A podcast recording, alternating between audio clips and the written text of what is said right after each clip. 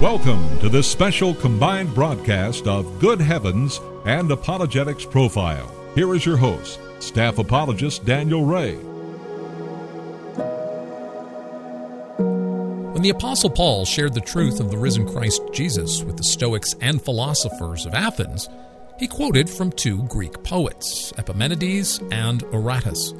The lines Paul cites were both written about Zeus, the principal deity of the Greek pantheon. But does Athens have anything to do with Jerusalem? Is there any redemptive meaning or truth to be found in the mythologies of the ancient Greco Roman cultures? The Apostle Paul thought so, and so did medieval scholar and Christian apologist C.S. Lewis, whose life was transformed by a well known late night walk upon the grounds of Oxford College with his friend J.R.R. Tolkien as they discussed the nature of mythology. As an atheist, Lewis loved mythology, but as an atheist, he just assumed they were lies, though, quote, breathed through silver, end quote, beautifully moving, in other words, and that Jesus was just another myth like all the rest. Tolkien stopped him. No, Jesus was no mere myth, and myths are not just lies, but husks containing kernels of truth. In Christ, the myth becomes fact. All the myths that Lewis loved contain tinctures of the Christ who was and is to come. The first Christians were not borrowing from ancient pagan mythology.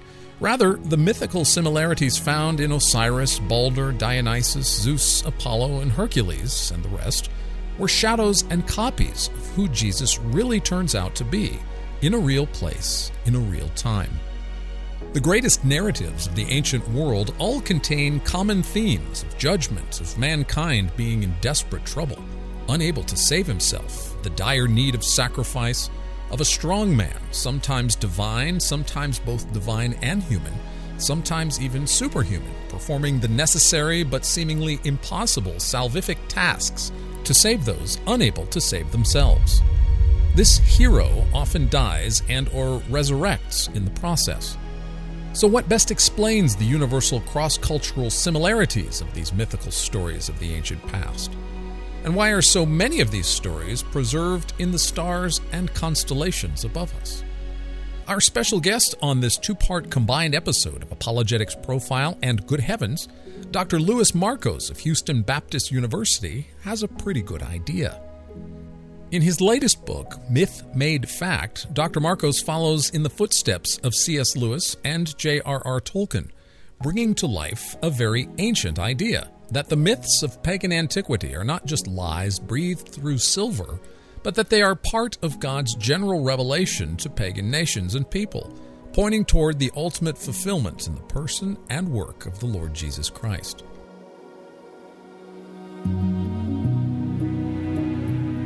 Dr. Markos outlines how we as Christians can use the Greco Roman pantheon creatively, imaginatively, and wisely in our effort to engage our culture starved for meaningful narratives.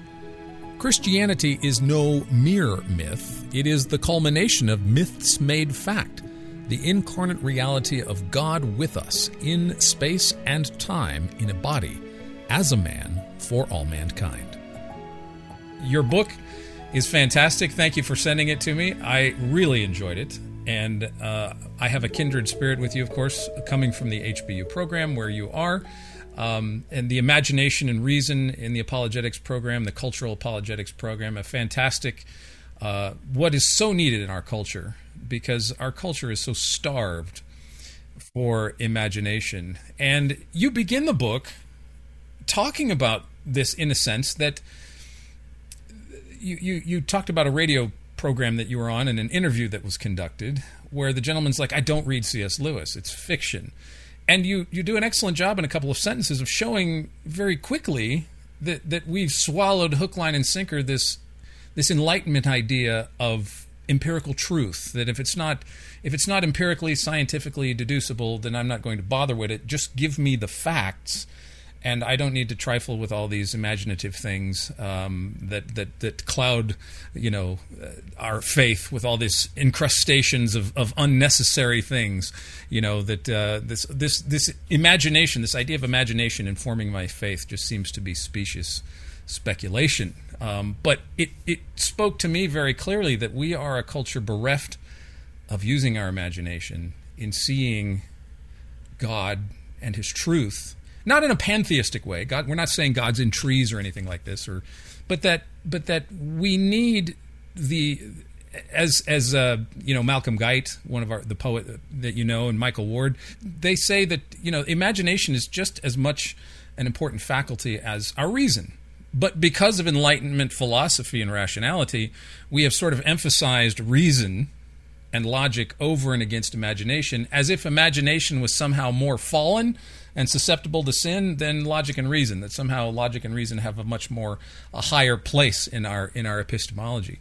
But your book sort of just blows that away out of the water. We need to be more imaginative when we engage the culture, and uh, it's really Paul on Mars Hill, Act 17, where he's reading from the Greek poets and using the Greek poets to build a bridge to the Athenians. That uh, you know, as some of your own poets have said, in him we live and move and have our being, and we are his offspring. And so, myth made fact, I would say, is is is that imaginative way of redeeming uh, what we might call proto evangelical truths in the ancient Greek and Roman mythologies. And so it's it's a great. I was I was I loved it. It was it was wonderful. All the parts I got through it. So why don't you? There's a lot I, I threw out there. I'd pick something and uh, and and unpack what you uh, what you want to talk about. Uh, what is the myth made fact, and how is it important for us today? Well, thanks for having me on, Daniel. And, and it is important. You know, HBU uh, it's called a master's in cultural apologetics. Now, what does that mean, right? Generally, in America, when we think of apologetics, we think of the left brain side, the logic, the reason, the history. And I think that's all important. That's a part of the Christian worldview, and we need to fight for it. But by saying we do cultural apologetics means we want to speak to the whole person, mm. not just the mind, but the heart, and yes, the imagination. Mm. And I'll tell you, Daniel, there might have been a time when that kind of logical, rational, scientific apologetics was very, very needed. Mm. But I would say not so much now, especially if we're going to get this next generation, this generation that's falling for transgenderism and CRT and everything new fashion that comes along. If we are going to reach them, we have to tell a better story, mm. a better narrative. Mm. And we have the best story. Right? When I was younger, we used to say creation, fall, redemption. But now we know better. Creation, fall, redemption, reconciliation or restoration, and even glorification, if you want to fix yes. that. That it is a much wider and bigger story. And we understand that, yes, the Bible has a lot of systematic theology. Thank God we have the book of Romans and all the other places that state doctrine clearly, because doctrine is our skeleton. Without pr- proper doctrine and creeds, we would be a giant jellyfish. But right. we're more than skeleton. We have flesh and blood. We have that which makes us individual human beings. Mm-hmm. And the Bible is systematic in that sense, but it is also a grand narrative yes. filled with poetry and every other genre of literature. And so, if we want to present the whole Bible to whole people, we need to engage the imagination and the emotion as well as the reason and logic. Mm, mm. And I really find that in these myths, uh, I, I'm not even sure who first came up with this definition, but I love this definition. When one person, when you or I go to bed and we have a dream, that's a dream. But when a whole tribe or a whole nation dreams together, we get a myth. Mm. And I really think that the myth expresses the desire of the nation, sometimes specific nations, sometimes the whole human race, if you will. Yes. And Lewis, you know, again, for Lewis at the core was not only logic and reason, but desire. That we have these inbuilt joys and yearnings that God put in us. And if we follow those yearning and desire to its proper end, it will lead us to Christ. Right, right. And that that is what you're doing here with uh, with Myth Made Fact, which comes from an essay uh, that Lewis wrote. Uh, I reviewed that again last night. I, I, went through all the markings that I did when I went through my master's degree. Um, but I wanted to address this because it's it's so central to your argument and, and what you've done uh, I, I, would first classify this myth made fact. It's a wonderful. I would even call it. it it's kind of built like a devotional book. It I mean, is, you, and, and, I think you can read a devotional. Yeah, and you can right, and you can uh, you you have pedagogical tools, uh, you have applications, you have scripture. Um, it's it's very resourceful. It's not a book you have to read from from beginning to end. You can skip around and, and find your favorite myth or whatever, and then apply it to to, to biblical truths. And and so um, one of the things that excites me about this Lou, is is the way in which I mean, this is all C.S. Lewis.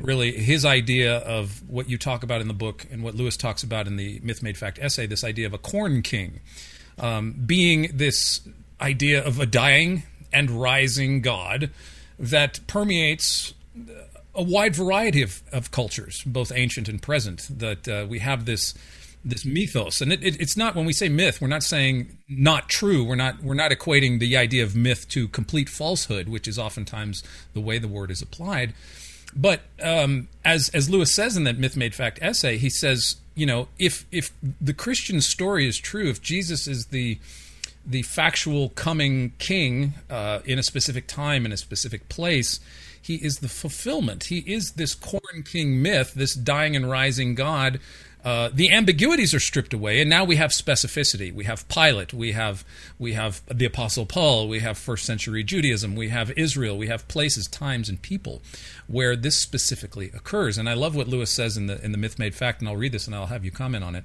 Um, he says, I think we are rather in a position like this. Supposing you had before you a manuscript of some great work, either a symphony or a novel. Then there comes to you a person saying, Here is a new bit of the manuscript that I found. It is the central passage of that symphony, or the center, center chapter, the central, central chapter of that novel. The text is incomplete without it. I have got the missing passage, which is really the center of the whole work. And Lewis goes on to say that we can plug this new material into the rest of the symphony. And and it would seem from what you've said in the book that, that what Lewis is arguing is that the surrounding orchestral pieces uh, of mythology, of Greek and Roman mythologies, um, really are really are, are on the peripheral, but the center of this orchestra, that centerpiece, is Jesus Christ revealed to us, a God in Jesus revealed to us in the flesh. Um, and, and, is that accurate? Would that say where you're yeah, going? Yeah. Let, us let, step back and make sure everybody knows what we're talking about. Here. Right, right, yes. Most Christians know that Lewis was an atheist before he became a believer. Right. But I think a lot of people think he went directly from one to the other, which of course is the story of Lee Strobel, uh, Josh McDowell, Chuck yep. Colson, right? But Lewis didn't go directly from atheism to Christianity. First, he became a theist, a believer in God. Mm-hmm. And it took him another year, year and a half, two years, we debate that now, to go from being a theist, a believer in God, to a believer that Jesus Christ is the Son of God and a belief in the Trinity, the incarnation. What was holding him back? Well, here's the odd part, Daniel. What was holding Lewis back is that he was, like myself, an English professor and a lover of mythology and he particularly loved a book called The Golden Bough by Sir James Frazer. Mm. And he works out this corn king that when you look across all ancient cultures, they have a story of this sort of God come to earth who dies and rises again. Now, it's not a literal resurrection, it's more of what we call a seasonal myth, one right. that follows the, the seasons. Well, we don't have in Houston, but anyway, it follows the seasons right. of life and death and rebirth.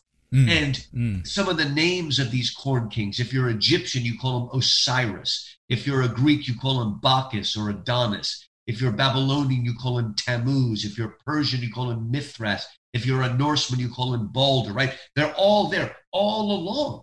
And at first, Lewis just thought, well, Jesus is just the Hebrew corn king. Nothing more, nothing less, which seems to be what Joseph Campbell believed, right?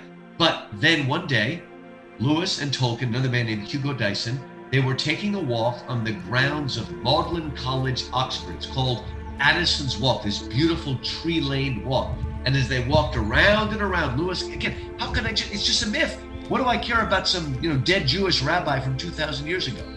And then Tolkien said the sentence that changed Lewis's life.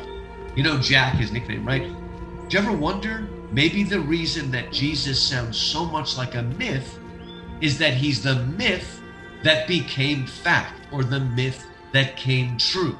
He learned that probably from Chesterton, who said that, that Jesus or Christianity was a true myth. All right, now let's kind of bring it together uh, to your question, which is a good one. Daniel, I'm sure, like me, you've been worried that are you telling me that until the coming of Jesus, God just ignored 99% of humanity and only cared about the Jews? Well, only to the Jews did he speak directly, what we call special revelation. But he didn't ignore the rest of humanity. He spoke to them through their reason, yes, but also through their imagination, what C.S. Lewis called the good dreams of the pagans. And this is so important, and it, and it explains this idea of the missing piece. All right, if we're Christians, we know and believe that Jesus was the Jewish Messiah who fulfilled all the Old Testament law and prophets. Mm-hmm. But we also need to understand that Jesus is the Savior of the world who fulfilled all the highest yearnings of the pagan peoples. He, Christ, in his literal incarnation, death and resurrection, bodily resurrection from the grave, that's the missing piece that makes sense of all the pagan yearnings, the, the groping in the dark, the reaching, the understanding of the need for sacrifice, of the need for blood, of the need of a bridge somehow. All of that was there, but it didn't fully make sense till Christ came and all of it came together. So when I was a kid growing up in the 70s, the liberal theologians would say, oh, yes, truth is on the top of the hill and there are many ways around. Well, I actually accept that. But the truth that is at the top of the hill is Christ, and there are many ways around it. But I believe that if you truly fo- seek and ye shall find, if you truly follow, it will lead you to Christ as it did the Magi. Right. Now, of course, Daniel, right. when the Magi got there, they could have said, Forget this, you got to be kidding. I came a thousand miles from this. But they did. Baby? Yeah, An infant, a child? You know, whatever He's dirtying his diaper. What am I doing? I'm out right, of here. I'm never following a stupid star again, right? Yeah. But no, what they said is, yes, this is what we have been seeking all of our life. I never could have guessed it. But now that I see it, I recognize that this is the king. Right. That's the piece that makes sense of their long, long journey. Yes. Yeah. And it, it's interesting, Lou, because uh, uh, your book reminded me of, and what you just said. Um, I was reading through Daniel this week, and and and I was reading the passage in, when uh, God reveals Nebuchadnezzar's dream uh-huh. to Daniel, and Daniel's response, uh, in, in, Daniel's response, it echoed something that, that, that, your book reminded me of in God speaking through general revelation to, to pagan people and pagan nations or pre Christian nations, um, not as specifically to, to, to these people as he did with Israel. But Daniel says this uh, It is God who reveals profound and hidden things um, he it is he who changes the times and epochs. He removes kings and establishes kings. He gives wisdom to wise men. And you mentioned the kings, the the astrologers. A lot of people speculate that they were from Babylon. Yeah, and, maybe and, there's something about Daniel we don't know for sure, but right. Yeah, but but the idea that, that that God gives, he was still he he's the one who's giving wisdom to all these ancient people. I mean, the greatest minds of any ancient culture are are breathing these myths as as a culture. They they're they're breathing these myths into the people. And I think it was Lewis at, at in that uh, Addison's Walk where he told Tolkien he said they're lies. Right. Breathed through silver, you know, and he got a stern rebuke from old Tollers there.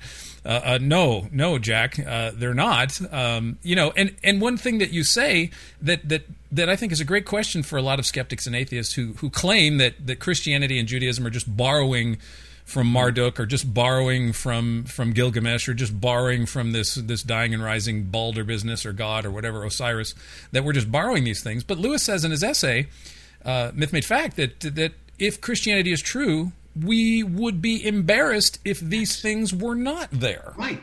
Because there, it would seem like a foreign god had invaded the earth right. or at least a solely Jewish God. Then suddenly it would it would prove the liberal theologians who says Yahweh is just an angry tribal God and cares only about Israel, even though when he called Abraham, he said, I am blessing you so that you will be a blessing to others. It was always God's intention to bless all the nations. Right. But you're right. If it, it would be a stumbling block, Lewis says, if those myths weren't there. Because yes. again, it would seem like Jesus is a foreign invader mm-hmm. rather than the true corn king mm-hmm. that has stepped into human history. Mm-hmm. You know, there is a difference between data and the interpretation of data. Right. Best yes. example of this, you go to you go to sixth grade anywhere in America. You're taking social studies, not history, because we don't teach history in our country. You're taking social studies. And you read the Epic of Gilgamesh, which is a wonderful epic, right? Babylonian.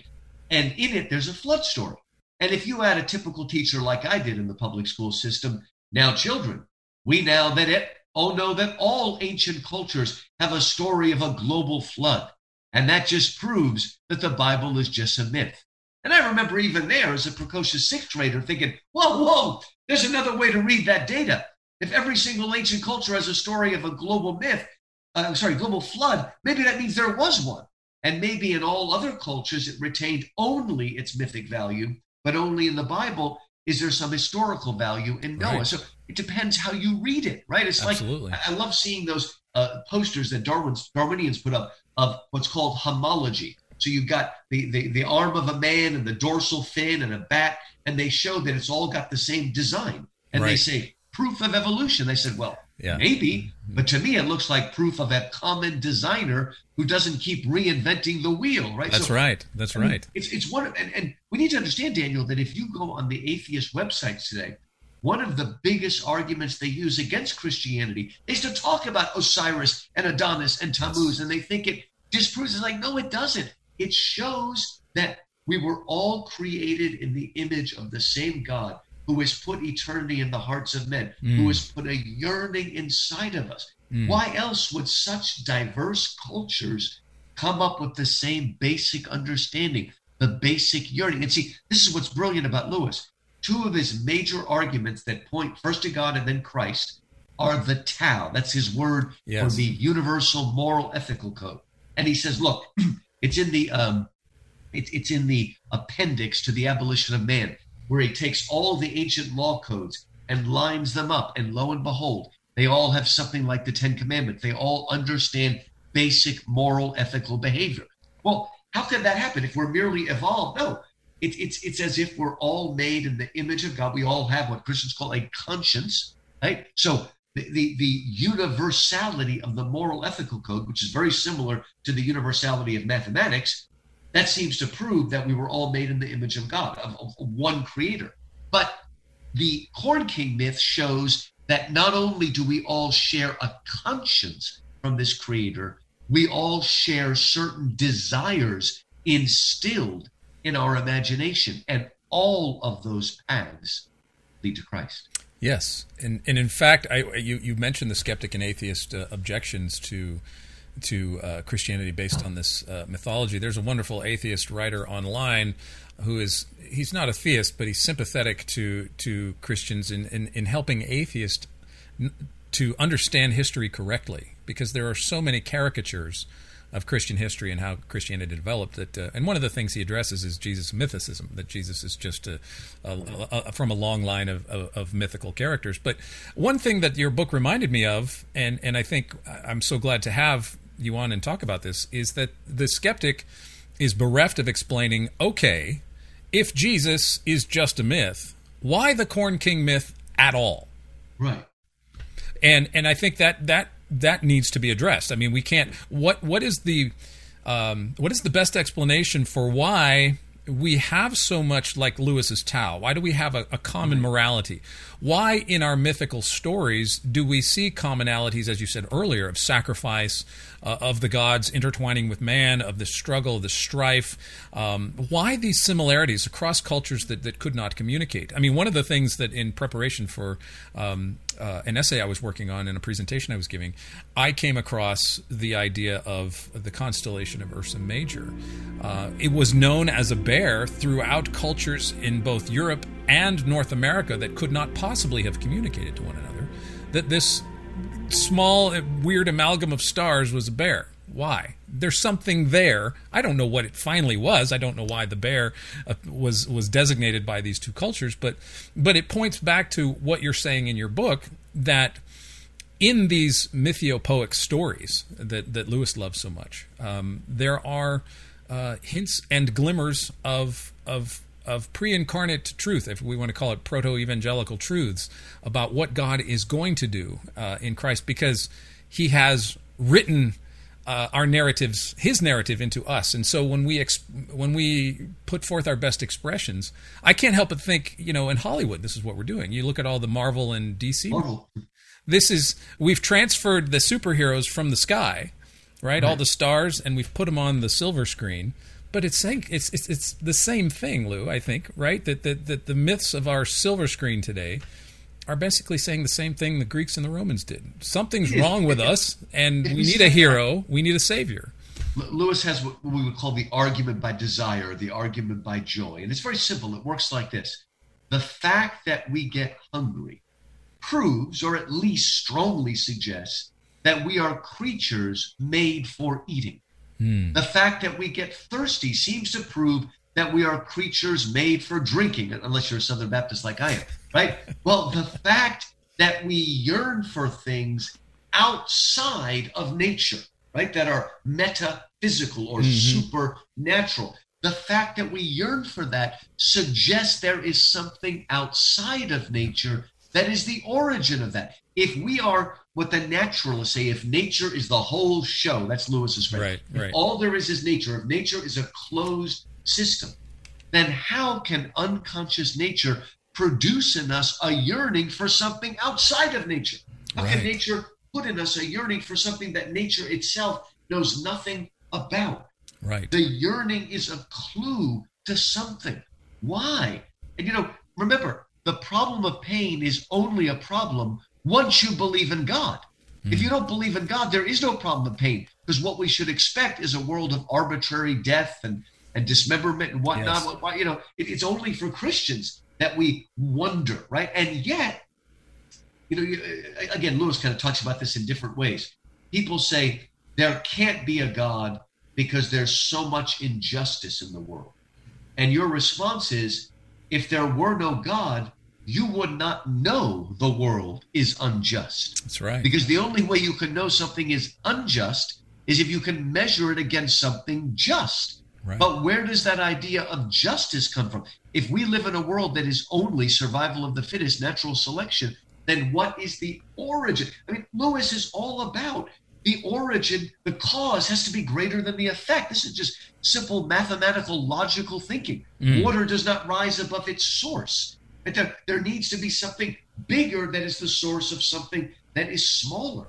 Yes. And there needs to be a source of these desires. Why, again and again, across cultures, the same thing, the same understanding? Now, look, Daniel, obviously, an ancient Greek or Roman cannot have a literal understanding of sin. Why? Because sin is that which violates a holy God. And if you don't have a holy God, you can't have sin. And yet, all of the cultures, no matter how crazy their gods are, have an understanding of what we often call taboo guilt, of a certain crime that brings ritual impurity. And most of these Corn King myths are sort of linked to that, right? The communal guilt. That's what the whole play Oedipus is about, sort of, and why it touches us on such a deep level. Why we should care about a man who kills his father and marries his mother, uh, before the 21st century at least. Um, and yet we do because we understand it's all tied up with this idea of taboo, of something wrong that needs to be atoned for, of the need even for sacrifice. Yeah. And the myths are telling us these things. If we listen, if we have ears to hear. And one more thing, we'll go. Uh, in in uh, The Everlasting Man, Chesterton, of course, huge influence on Lewis. Chesterton says, You notice that the Christ child is visited by both the shepherds and the wise men. And he sort of uses that as a metaphor for folk religion, which is all about rituals and sacrifices and whatnot. Those are the shepherds. But the philosophers, the, the magi, they sort of represent, you know, Stoicism, you know, Epicurean, th- th- this sort of cold, uh, logical philosophy. And really, those two are almost enemies. They don't go together. And yet in Christ, they meet together, just like, Yeah. if anybody knows what I'm talking about, the fox and ungit come together until we have faces. In Lewis's last novel, we need both the, the, the philosophy, but we also need the sort of messy ritual. Both of those need to come together. And it's in Christ that the Corn King ritual comes together with the highest and best of philosophy, of mm. what the Magi knew in their study of the stars. Right, right. That's beautiful, Louis. Um, one thing I'd like to, to to talk about. We'll get into the book and, and give a couple of examples of some of this, uh, how you how you unpack some of these myths. Um, but before we do, I want to sort of address something that I've heard. I mean, my love is cosmology, astronomy. I love talking about. One of the things that fascinated me about your book was was its its linkage. Now, you didn't do it directly, but you can make these direct links to to constellation lore because they're yeah. pretty much basically Greco-Roman myths um, above us right now. Um, but the the concept of what we touched on earlier about you know I don't read Lewis. It's fiction. It's harmful. Um, people accuse C.S. Lewis, of course, of introducing, or a lot of people have, have criticized Lewis of introducing children to paganism and witchcraft. Right. Um, but it, it I, I, want to address this general complaint that, uh, Lou, you're just mixing up Christianity with paganism. What are you doing, man? You're introducing people to falsehoods and lies. We've put all that behind us. I mean, doesn't Romans one say those people were foolish for believing in these in these all of this nonsense? Um, why isn't isn't this like like aren't you introducing people to to to occult practices and paganism again. Why are why are we even dealing with these myths? And and so how do we address that? A good example of this is, is the date of Christmas, December 25th, right? And mm-hmm. you've probably met people that say, no, we would refuse to uh, celebrate Christmas because it's got pagan elements to it, right? right? Yeah. And many people see that as a sort of watering down of theology, of, of the gospel, of doctrine. But I would say no. What the early Catholic Church was doing was building a bridge. They were engaged in cultural apologetics, right? After Constantine, as slowly we want the empire to become Christian, how are we going to bring these former pagans into Christianity? How are they going to understand it? How are we going to build a bridge? Like Aslan says, I am the great bridge builder. How are we going to do it? And they noticed on December 25th, which back then was December 21st, which we call the winter solstice, the first day of winter, there were two different pagan uh, um, festivals coming together. One was the Sol Invictus, the birthday of the unconquerable sun. The other was the Saturnalia, a time when the pagans, it was almost like a Mardi Gras celebration, yeah. where they were looking back to the golden age of Saturn that had been lost. And already at this time, they are worshiping or their heart is open to new beginnings, right? To a what we would call a rebirth of Eden. They would call it a rebirth of the golden age. But they realized that there was an overlap here. They're already celebrating. Let's take that celebration and channel it to mm. its proper source at the top of the hill, as I said before. Mm. So th- th- there is a part for this. And, you know, as Lewis says somewhere, in the beginning, it was the pagans that were most readily converted. Yeah. They understood and they saw. And we still have neo pagans today. And here's the problem. Okay, today, if I start talking to you about numbers and numerology, people are going to immediately think that you're some kind of new age, you know, crank. But actually, that idea of numbers is very important in the early church. It's very important in the Bible itself. Numbers like 40, like 3, like 4, like 7, like 12. Numbers are important. They're clearly important to God. All those measurements for the, you know, the temple and things like that, the Ark of the Covenant, whatnot. I mean, and, and anyway, remember, geometry is is sacred. It's, it's sort of like philosophy. It deals with the ultimate form of things. Mm. And remember, the ancient world Okay, they didn't have TV, they didn't have radio, they didn't have any of that stuff. They didn't have printed books long enough, right? They had the stars. And of course, there was no light pollution back then. Right. So they could really see yes. the stars. Yes, yes, and, yes. You know, it, it, it, it is an important thing, right? Uh, I'm sure you remember, Daniel, watching the original version of Clash of the Titans. You remember that movie? I did. I went to the oh. uh, theater when the, the yeah. Ray Harryhausen uh, stop motion animation. Oh, yeah. Stop motion. And, and of course, the great Laurence Olivier plays Zeus and you remember at the end when the story's over, you know, he says, and we will take your story and put it in the stars. And we see, yeah. you know, Perseus and even the vain Cassiopeia will be up there, and all the image Andromeda. And he says, and there they will remain, for the stars will never die. You know, there you go. There you reverberated go. in my own head as a kid watching that on, on the big. You screen. missed your calling, Lou. You should have yeah. been uh, Laurence Olivier. There we go. A great, great actor. I still miss him. That's right. And, but you know, there, there is this idea that there is again it, it's all summed up in god has written eternity in the hearts of men or everybody's favorite augustine phrase from the opening of the, of the confessions oh lord you have made us for yourself and our hearts are restless until they rest in thee. Hmm. This is the desire that draws us towards God. And Yeah. we can reject it. Yeah. But if we follow the seek and ye shall find, truly follow that desire to its end, Christ will be there. Right, right. One of the things that I do, and and and this and this is going to lead me into. We can talk specifically about some of the chapters in your book about how you apply this myth made fact idea and how you take a myth and you you take uh, gospel truth and you sort of bring them together and do a side by side and and draw some moral lessons from them. And you're not saying that God intended these myths to say this we are applying our what what the apostle paul did in, in acts 17 again where we're we're looking at the best pagan stories that are out there and finding bits and pieces of the christian narrative. One of the things that i enjoy doing as i stargaze you know i, I do go out and i find some dark skies. There's a wonderful time of year uh, it is this time of year now where you can see this. If you're in a super dark sky you can see the milky way at a certain time of night uh, arcing over arcing over from uh, southwest to, to northeast. Uh, yes, southwest to northeast. But it looks like a, a column of smoke. And so it begins at this constellation in the southern part of the sky. It begins at this constellation called the Altar, or Sagittarius, which sometimes is referred to as a kind of altar. So it looks like you have this smoke rising up from an altar. And then as the smoke is rising, right in the middle of this arc, right above, is the constellation of Cygnus or the Northern Cross. So you have this smoke line going through the cross. And then it ends at the great W of Cassiopeia, the queen. And so what I what I share with people sometimes is I say not that God intended this, I'm not doing this, but I'm using my imagination to tell a gospel story that you have the era of the altar and sacrifice, you know, representing the fall and the need for restoration and the altar and the animal sacrifice. That smoke rises up and then what do you have? You have that sacrifice of Jesus Christ. That is the cross that is there. And then what comes after the cross but the church age, the queen, the one who the bride of Christ. And so in those three things I kind of use that as a as a mnemonic device when I stargaze if I tell people.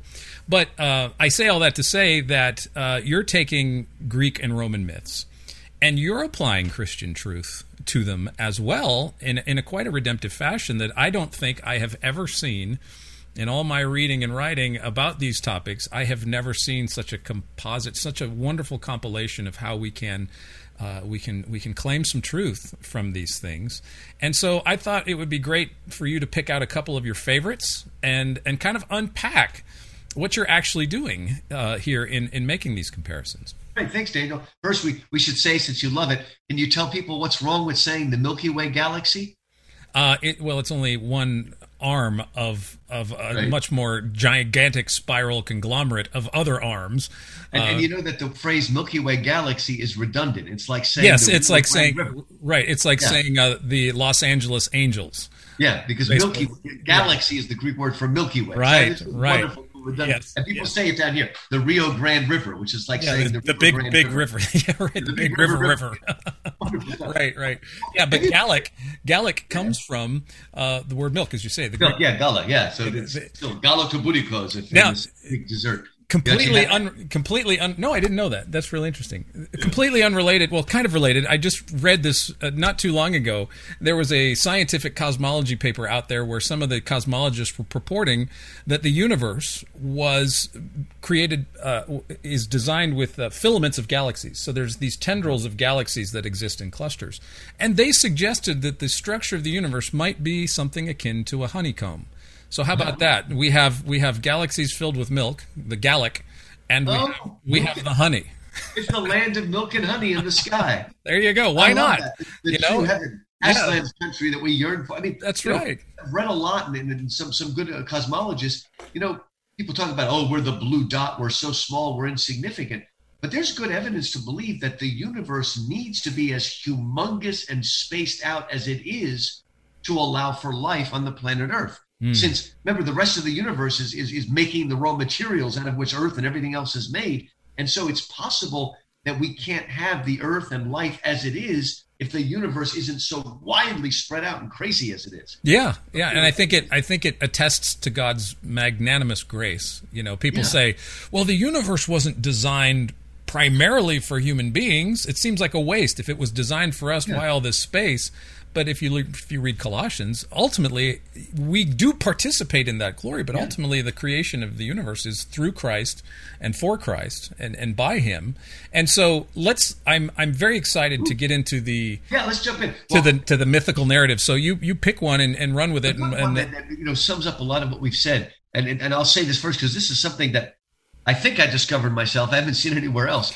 But I talked about the whole mystery of Eleusis, the Eleusinian mysteries, which was linked to this seasonal cycle. It's the story of of uh, Demeter and Persephone, of how hmm. uh, Mo- Mother Earth Demeter, how her daughter Persephone was raped and kidnapped by uh, Pluto or, or, or Dis or Hades and taken down, and they cut that deal right where the seasonal cycle comes out of this, right? Mm-hmm. But what a lot of people don't know is tied to that seasonal cycle. There was a place in Eleusis. It was the oldest cult in the ancient Greek world called the Eleusinian Mysteries, where they sort of worshipped at an altar and they would have a ripe ear of corn. Now, first of all, we need to understand that the, the idea of the corn king has nothing to do with corn because the British, for some reason I don't know, call wheat corn.